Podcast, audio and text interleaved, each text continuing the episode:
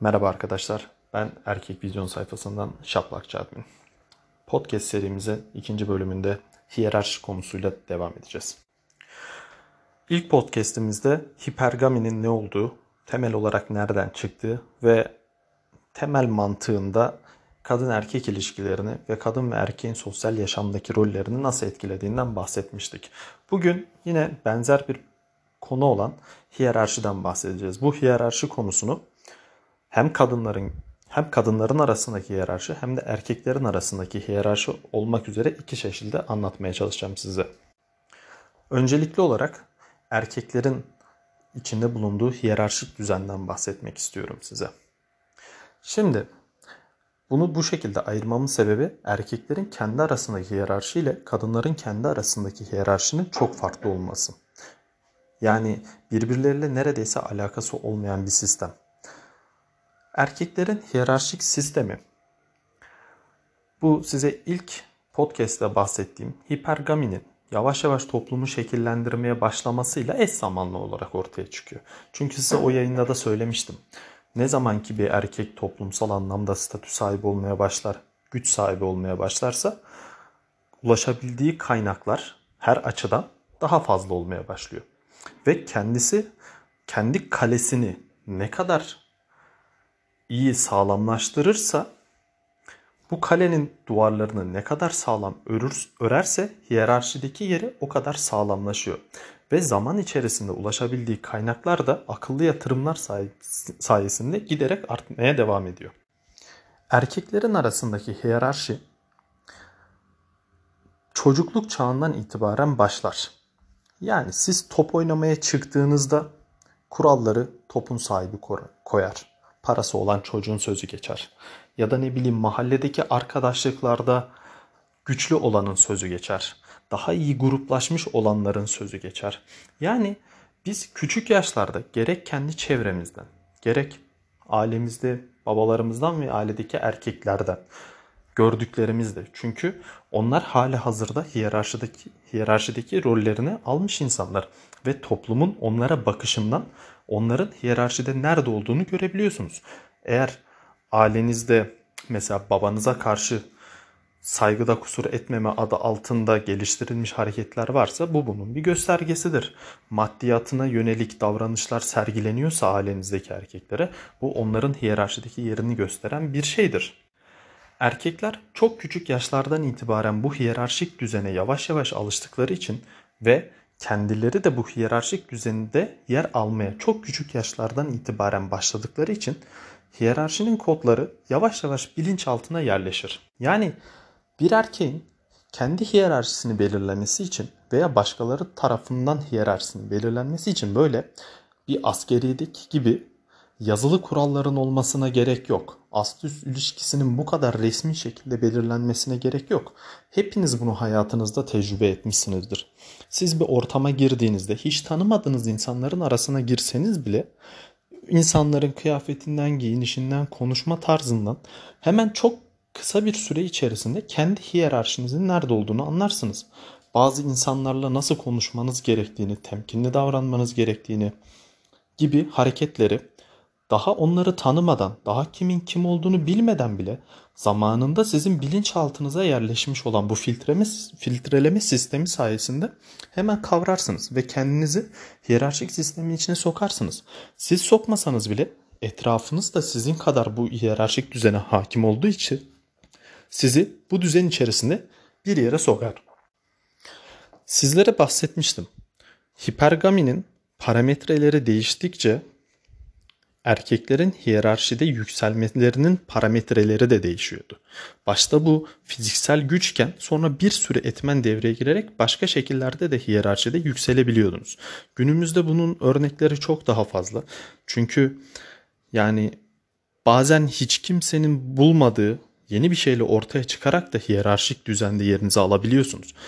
Mesela internet ortamında yaptığınız herhangi bir şeyle para kazanmaya başladığınızda daha önce ortada olmayan bir şey yaparak bile o alanı domine edebiliyorsunuz. O alanda hiyerarşide yükseliyorsunuz. Aynı zamanda para kazanıyorsunuz. Ulaşılabilirliğiniz artıyor. Statünüz artıyor. Bu sayede hiyerarşideki yerinizi alıyorsunuz. Günümüz dünyasında hiyerarşide yer almak çok çeşitli parametrelere bağlı.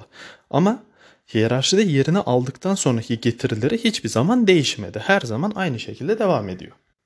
Tabi burada hiyerarşide yerini almaktan kastımız yani bu böyle bir oyun gibi bir şey değil. Levelleri alıp alıp yukarı çıkabileceğiniz bir şey değil. Bunlar sadece böyle anlatırken kulağa basit şeylermiş gibi geliyor. Fakat bunlar da birçok değişkene bağlı şeyler. En başta kendinize bağlı şeyler. Çünkü bildiğiniz gibi insanlar eşit değildir.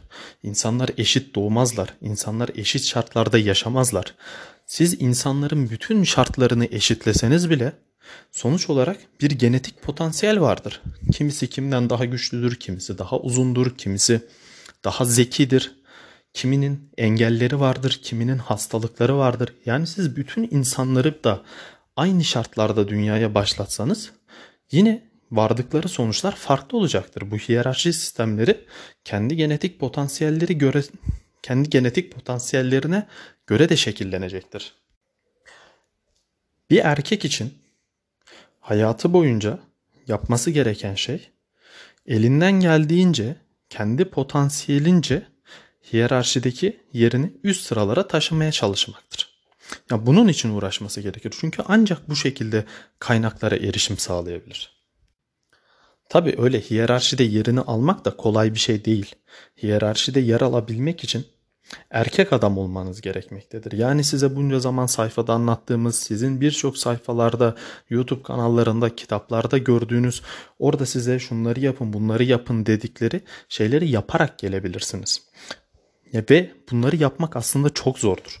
Yani kendini disiplin altına alıp çalışmak, kendi gelişimin için uğraşmak, mental gücünü, duygusal gücünü üst safhalara getirmek yıllarca süren özverili bir çalıştırma çalışma gerektirir. Ve tabii ki de bunu toplumdaki herkes başaramaz. Bunu çok az bir kesim başarabilir. Yani emin olun şu an bütün dünyaya yayın yapma fırsatımız olsa, bütün dünyadaki erkekleri bir yere toplayıp tek tek bütün olayları anlatsak. Mesela şu an anlatmaya çalıştığım şeyi bütün dünyadaki erkeklere, bütün dillerde, bütün zeka seviyesindeki insanların anlayacağı şekilde de söylesek yine de hiyerarşideki yerini alamayacak insanlar olacak. Yine en alt tabakadaki insanlar olacak. Yine en üst tabakadaki insanlar olacak. Çoğunluğu yine orta tabaka oluşturacaktır. Her şey bu kadar barizken sizin yapmanız gereken şey etrafınızı iyi okumak. Öncelikle hiyerarşideki yerinizi tam olarak sınırlarıyla kestirmek. Sonra bir üst basamağa nasıl çıkarım diye düşünmek ve bunu eyleme dökmek için gereken bütün eforu sarf etmektir. Bir erkek anca bu şekilde hiyerarşideki üst basamaklara çıkar. Ve bunları söylememin sebebi aslında bir de şu. Ne zaman ki erkekler hiyerarşideki üst basamaklara çıkmak için özverili bir çalışma gösterdikleri zaman bu sadece onların statüsel açıdan bir yükselişine sebep olmaz. Mental gücünü, düşünme yeteneklerini, duygusal gücünü, bakış açılarını, her şeyini geliştirir. Yani bazen bir şey için çok fazla çabaladığınız oluyordur ve bazen bir sonuç da alamıyorsunuzdur ki zaten hayat böyledir yani hayat doğrusal değildir. Her zaman hedefinize kafanızdaki planı uygulayarak ulaşamazsınız. Her şey olduğu dediğiniz anda son saniyede hedefleriniz parmaklarınızın ucundan kayabilir. Bunlar önemli değil. Sizin için önemli olan şey çalışmayı bırakmamaktır. İleri gitmeyi bırakmamaktır. Bu şekilde davranarak hedefinize ulaşamamış olsanız bile bu yolda gittiğiniz zaman topladığınız her şey cebinize kar olarak kalır. Sizi her zaman geliştirir. Sizin bir amaç uğruna yaptığınız bütün eylemlerin size faydası vardır. Sizin göremeyeceğiniz sonuçları vardır. Net bir şekilde önünüze somut bir sonuç gelmese bile sizin için faydalıdır. Sizi beklentiniz kadar yükseltmese de hiyerarşide yükselmeniz için bir basamaktır. Şimdi bu söylediklerim bütün insanlar için geçerliymiş gibi kulağa gelse de aslında bunlar majör olarak erkekler için geçerli şeylerdir. Çünkü kadınların hiyerarşi anlayışı çok daha farklıdır.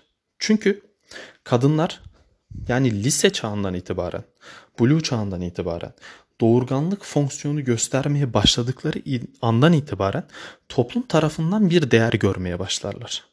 Sadece kadın oldukları için bu değeri görmeye başlarlar. Ya tabi burada şu an lafı başka yerlere çekmeye çalışmayın. Tamam mı? Yani çünkü ben ne zaman bu cümleleri sarf etsem insanlar bunları kötü olaylarla bağdaştırıyor ama benim anlatmak istediğim şey bu değil. Onlara takılmayın. Şu an benim anlatmak istediğim şeye odaklanın.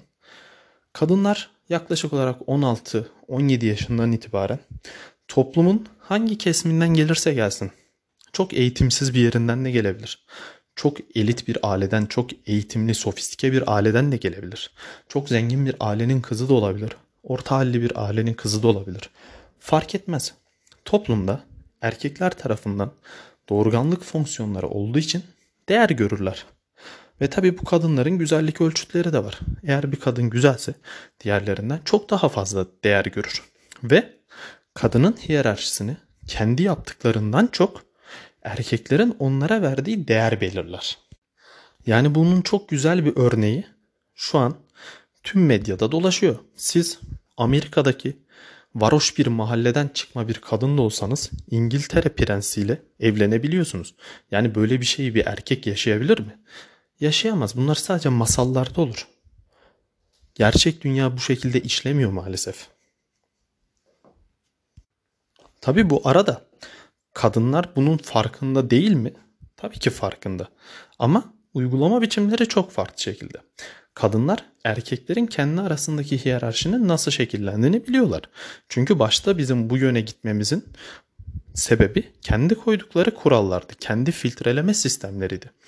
Onlar da bizim ne şekilde sıralandığımızı ve kendi aralarında ne şekilde sıralandıklarını biliyorlar. Ama olaya şu şekilde bakıyorlar. Hani şey gibi senin malın da benim, benim malım da benimcilik.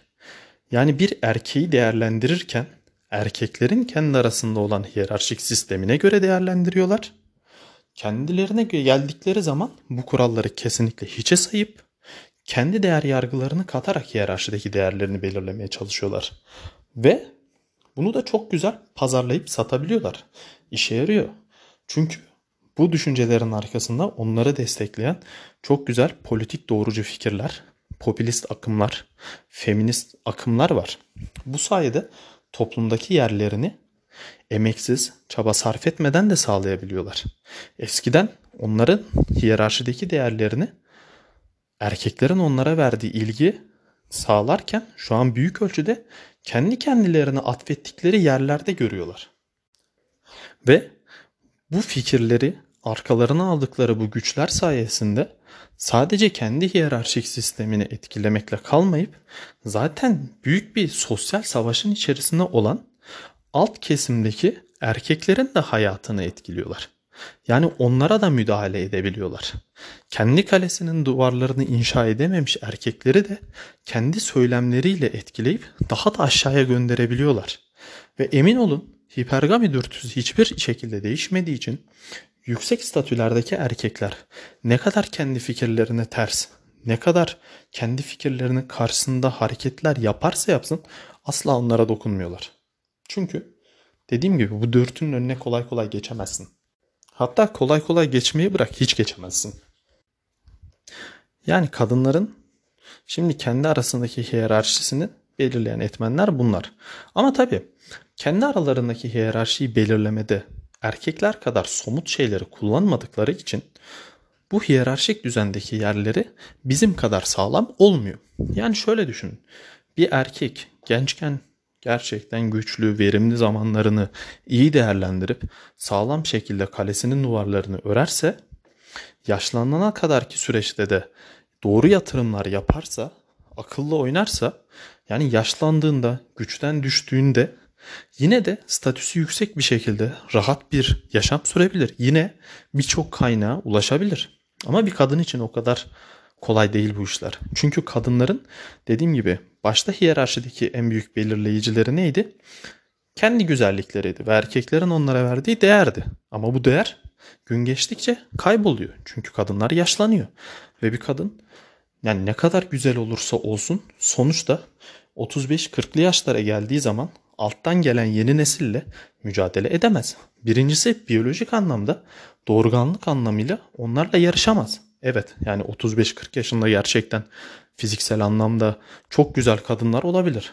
Ama hiçbir zaman 25 yaşındaki, 20 yaşındaki bir kadının doğurganlık özelliklerine sahip değiller. Çünkü yani fizyoloji denen bir şey var. Yaşlandıkça bu tür fonksiyonlarında kayıplar olmaya başlıyor. Bu onların hiyerarşideki yerinin sallantıda olmasının en büyük sebeplerinden biri. İkincisi dediğim gibi kendi yerlerini kendi fikirleriyle kendileri atıyorlar.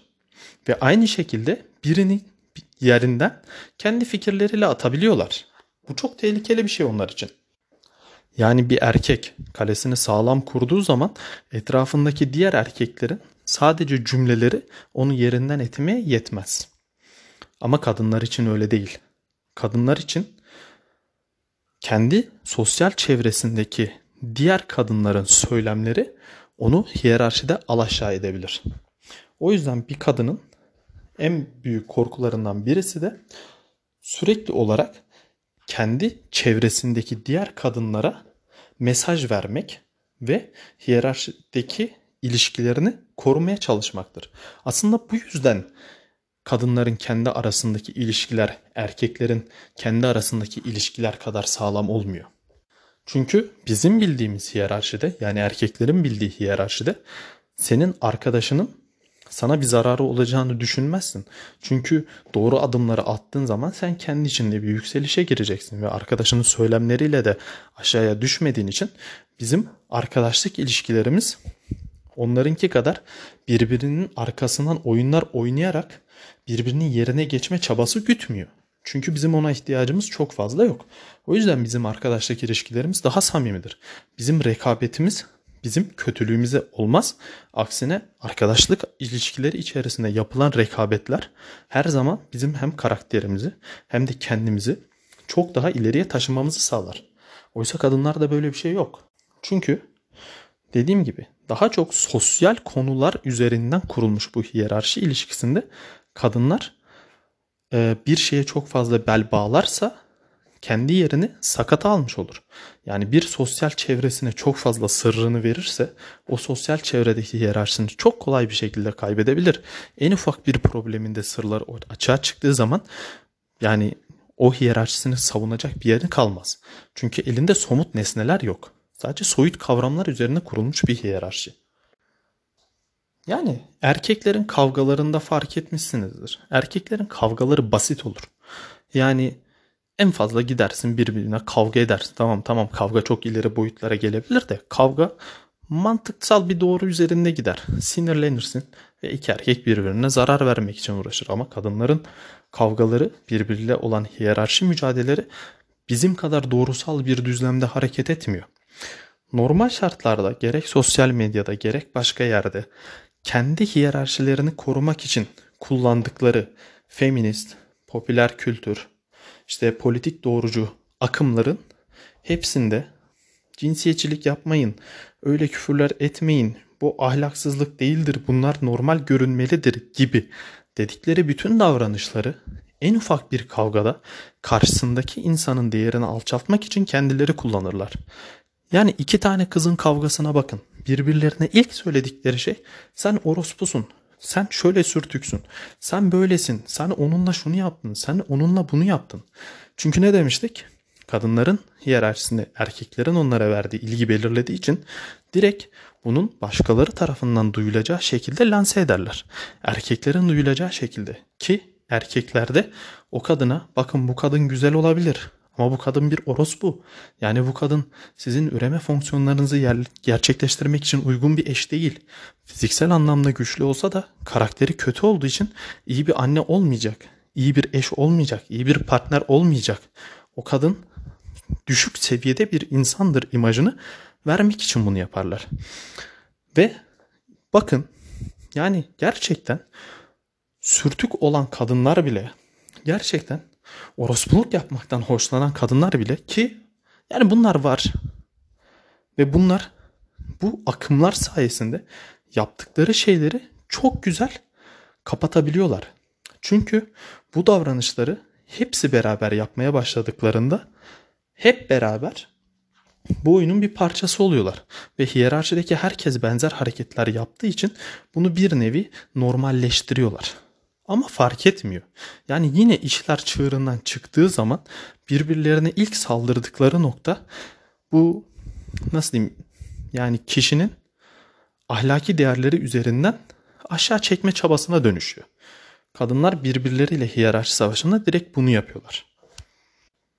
Yani burada size bugün erkeklerin hiyerarşisiyle kadınların hiyerarşisi arasındaki dinamiklerin farkını birazcık anlatmaya çalıştım. Bunları anlamak şu şekilde önemli. Çünkü eğer ki siz bütün kuralları kendinize olduğu gibi geçerli zannederseniz yaptığınız ilişkilerde yanılgıya düşersiniz. Yani kadınların kadınlarla olan ilişkisini anlamadan, erkeklerin erkeklerle olan ilişkisini anlamadan ve bu iki cinsin bir arada olduğu ortamlarda birbirleriyle olduğu ilişkileri anlamadan sağlıklı bir iletişim kuramazsınız.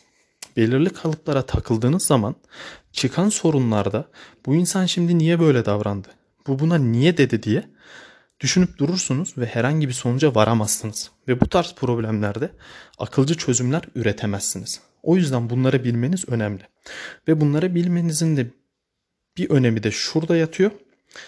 Bunları anladığınız zaman ancak o şekilde gerçek bir mentaliteye kavuşursunuz ve atacağınız adımları sağlamlaştırırsınız. Çünkü realiteyi görmek, okumak ilerlemenin en büyük parçalarından birisidir. Podcast'i beğendiyseniz Spotify'daki çalma listesini takip etmeyi unutmayın. Haftada bir veya iki tane podcast atmaya çalışacağım.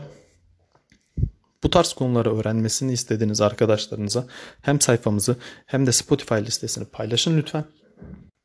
1-2 hafta içerisinde bu podcastleri YouTube'a da yüklemeye başlayacağım. Oradan da takip edip dinleyebilirsiniz. Podcastler hakkında sormak istediğiniz konular veya konuşmamı istediğiniz konular varsa Erkek Vizyon sayfasına mesaj atabilirsiniz. Teşekkürler.